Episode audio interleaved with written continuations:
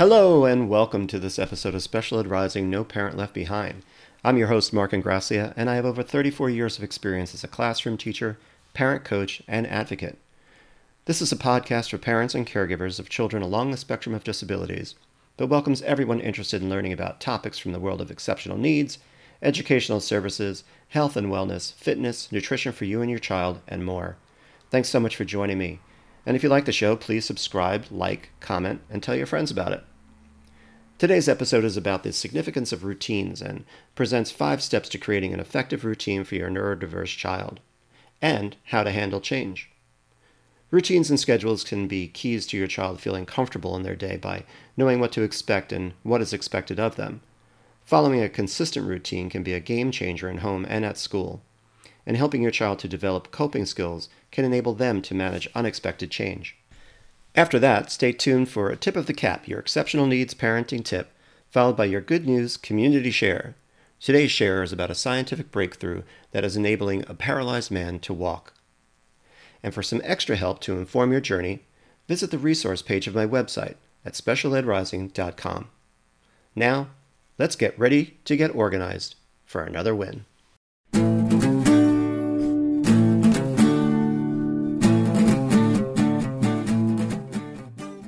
I believe we can all benefit from a routine, but granted, it isn't for everyone. I know it helps me, but doesn't necessarily work as smoothly for a friend of mine. This person, an adult with ADHD, said it depends on her energy and focus that allows for success in following a routine and accomplishing the tasks set out on it. And this is something that may vary in your child, but I believe it's worth the attempt to create and put into action a scheduled routine especially for children with high anxiety and an inability to transition well. When working with neurodiverse kids, I have found a lot of success when it comes to establishing routines, daily tasks that are predictable and concrete. Routines help to give a sense of place, comfort, and reduce stress and anxiety as a result of that predictability. And when something happens that is unexpected, if we build coping skills into the practice of routines, these unpredictable occurrences become less impactful meaning that you actually purposefully build in a change in the routine on different occasions once you've established the practice of successfully following one with regularity. I'll speak to that later, but first, let's talk about routines. If you have experienced the challenge of change as a neurotypical individual and have at least a functional understanding of its meaning, we know that change happens constantly, sometimes on a dime, and it can throw us off. Now imagine a neurodiverse individual who has difficulty understanding when what's expected to occur suddenly doesn't. Coping skills for these individuals may not be developed enough to accept it. And because of this, their reactions to change may be quite strong and need more attention, mindfulness on your part, and acceptance of that state of mind in your child. I really like this quote from Carla Pretorius, a registered counselor with the, an MA in psychology She's the co founder of Ames Global and Leadership. She says each person is dealing with their truth. Now, this is me saying you have your truth and your child has theirs. The gift we give to our children is understanding of who they are and not trying to make them into something they're not, will not be, and have no reason to be other than who they are. From the National Autistic Society, reality to an autistic person is a confusing interacting mass of events, people, places, sounds, and sights. Some autistic children have trouble with planning, so having a rigid routine or ritual helps comfort them and relieves feelings of stress and anxiety. Creating visual routine schedules can help organize a child's day and give them prior knowledge of what to expect. This is intended to help reduce anxieties and stress when transitioning from one activity to another. Starting with first, then templates is a terrific way to introduce routines these succession of events. A visual schedule can then be introduced, which can identify the entire day.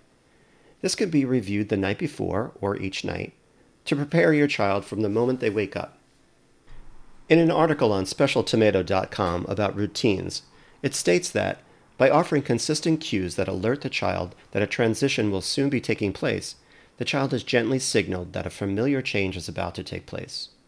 We all like to feel that we have some control and autonomy in the flow of our lives.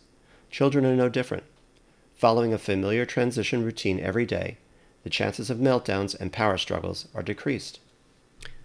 When we talk about dealing with change, strategies for change, we want to focus first on preparedness. To the best of your ability, it's always the best first step when dealing with change. It is incredibly helpful if you are aware of any change to routine, be it a special trip, a holiday, a teacher change, a trip to the store, etc. When you're in the know, then you can present the change ahead of time.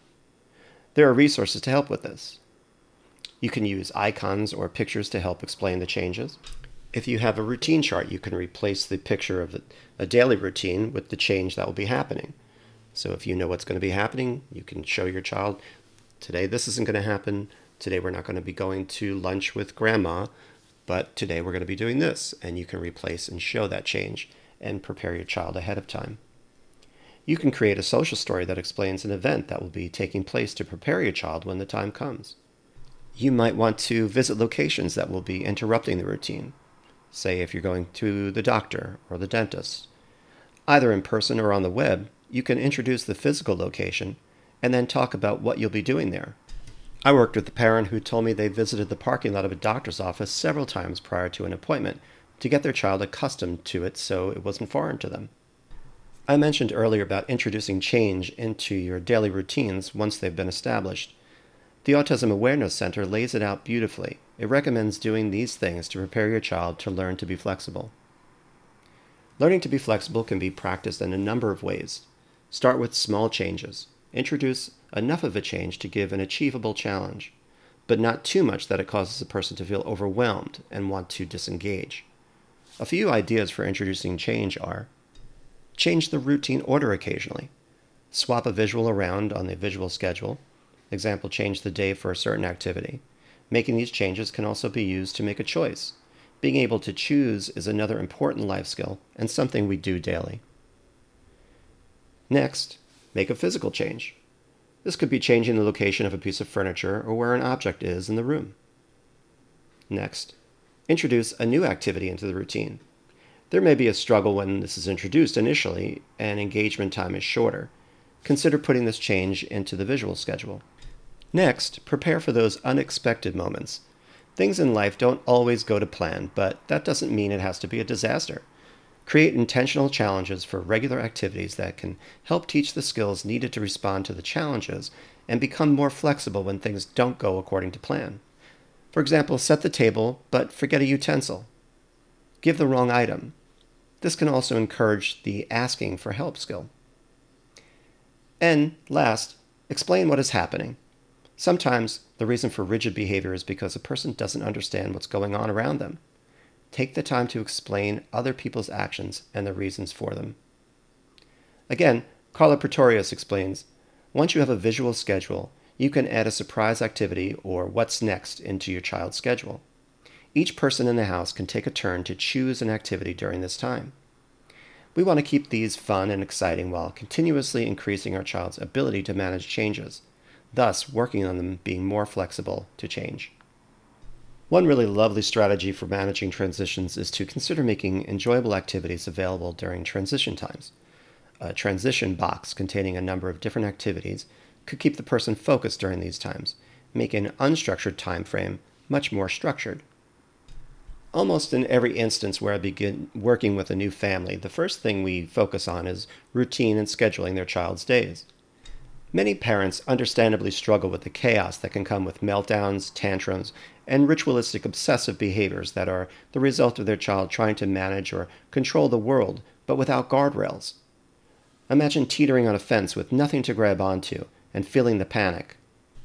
This could be the experience of many neurodiverse individuals.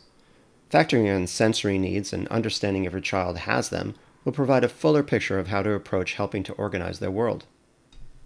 I promote a five point plan for creating an effective routine. First, keep the routine simple. Use clear language through pictures or pictures and words. 2. Be consistent. Follow through using the same routine every day or as closely as possible. This is critical. The only way any plan to change behaviors can truly work is if you are consistent and patient with doing the same things over and over again. Third, Review the routine daily with your child until it begins to become second nature. This preparation will relax your child and help them to feel a sense of place instead of feeling like they are flailing for something to hold on to. 4. If needed, incorporate a reward system. There's nothing wrong with building in a reward system to reinforce a routine success in the early stages. This plan will want to include a phasing out period so intrinsic rewards can provide enough positive feedback. And fifth, engage in positive language. It's easy to lose sight of how we speak to one another, and the same happens when speaking to a neurodiverse individual. Using positive language or turning commands into questions helps to develop trust and shows a kind of patience and consideration for what your child needs to manage and what they need from you in terms of accepting their very individual coping needs. The Autistic Awareness Center explains change management so respectfully. They say coping with change and building flexibility takes time. There are many factors that impact flexibility, ranging from anxiety or stress to sensory challenges. The best way to increase flexibility is to build opportunities to practice in natural ways throughout the day. Be a good role model yourself and demonstrate how to deal with change and the unexpected. Show that changes are doable and don't ruin everything, or are not such a bad thing.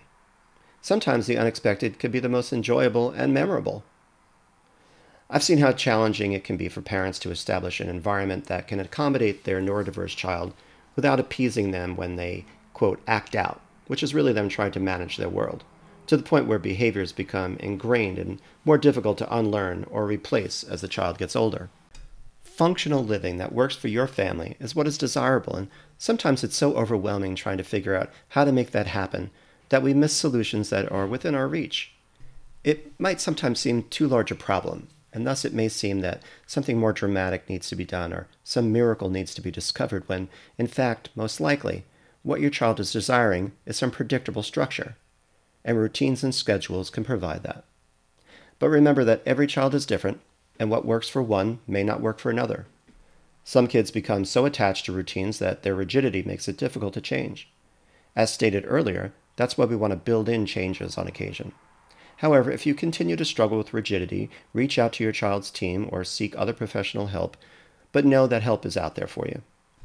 You only need to understand the process that works best for your child, and that is discovered through observation and trial and error until you find the right combination of strategies that can suit your child's needs and make for a happier life.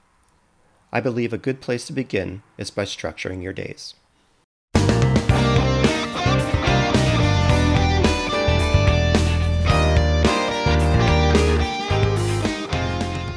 It's time now for a tip of the cap, your exceptional needs parenting tip. Today's tip comes from superhealthykids.com. Here are 10 low sugar snacks for your child. Hummus and veggies, almond butter and celery, string cheese, roasted chickpeas. This has 0 grams of sugar and an impressive 15 grams of protein per cup, pistachios, popcorn, pretzels, smoothie popsicles here you blend any type of no sugar added yogurt with whatever fruit or veggies you have on hand and pour into a popsicle molds. Next, guacamole and pita wedges, and last, avocado hummus. Get your child involved and have them help prepare the snack. Making any of these foods together not only increases the chance your child will actually eat it, but it also gives them a chance to touch, smell, and explore new foods. I'll upload an article called Low Sugar Snacks That You Can Feel Good About Serving to the resource page of my website if you're interested in learning more.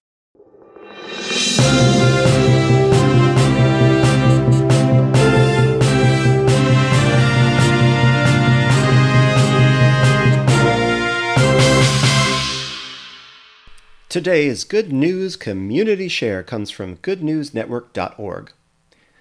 A story entitled A Paralyzed Man Walks Again Using Device That Connects His Thoughts to His Spinal Cord by Andrew Corbley. It's long been supposed that implants could connect prosthetics to the brain in a way that stimulates nervous system commands with electrical signals. Now, this idea is closer than ever to realization in a meaningful way. As one man paralyzed from the hips down is able to walk unsupported, even upstairs, thanks to such electrical nerve stimulation. The patient, Gerrit Jan Oskam, lost all movement in his legs after suffering a spinal cord injury in a motorbike accident. After using a precursor technology to gain back a little bit of mobility, Oskam enrolled in a proof of concept study to perhaps make further advances.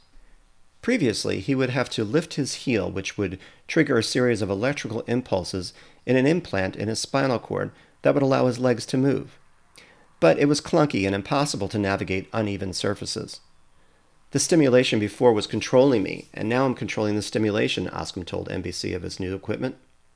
Now, with an implant in his brain, when Oskam thinks about moving his legs, it sends a signal to a computer he wears in a backpack that calculates how much current to send to the new pacemaker in his abdomen. It, in turn, sends a signal to the older implant in his spinal cord that prompts his legs to move in a more controllable manner. A helmet with antenna helps coordinate the signals. The scientists developing the technology and working with him detail that he can walk around 200 meters a day and stand unassisted for around two to three minutes. Once, Oskam details, there was some painting that needed to be done, but no one was around to help him. With the new technology, he simply took his crutch and did it himself. Incredibly, after less than a year and completely unexpectedly, scientists believe the technology closed the gap in his nervous system, and he can now lift himself out of a chair and even walk with the help of a crutch, even when the device is turned off. The scientists are planning in the future to work with patients with paralyzed arms and hands, and even with stroke victims, as the digital bridge is a massive advancement in nervous system stimulation technology.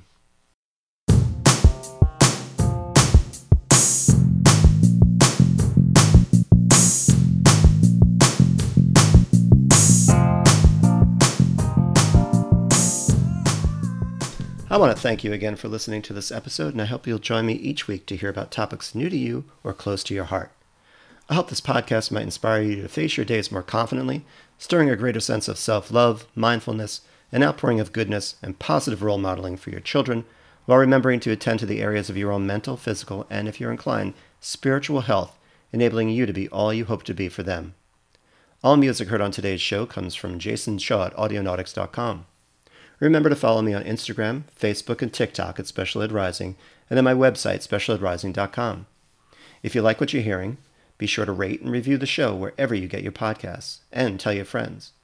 You can contact me directly with questions, comments, or if you're interested in parent coaching, through my email, specialedrising at gmail.com, or my contact pages on Facebook or my website.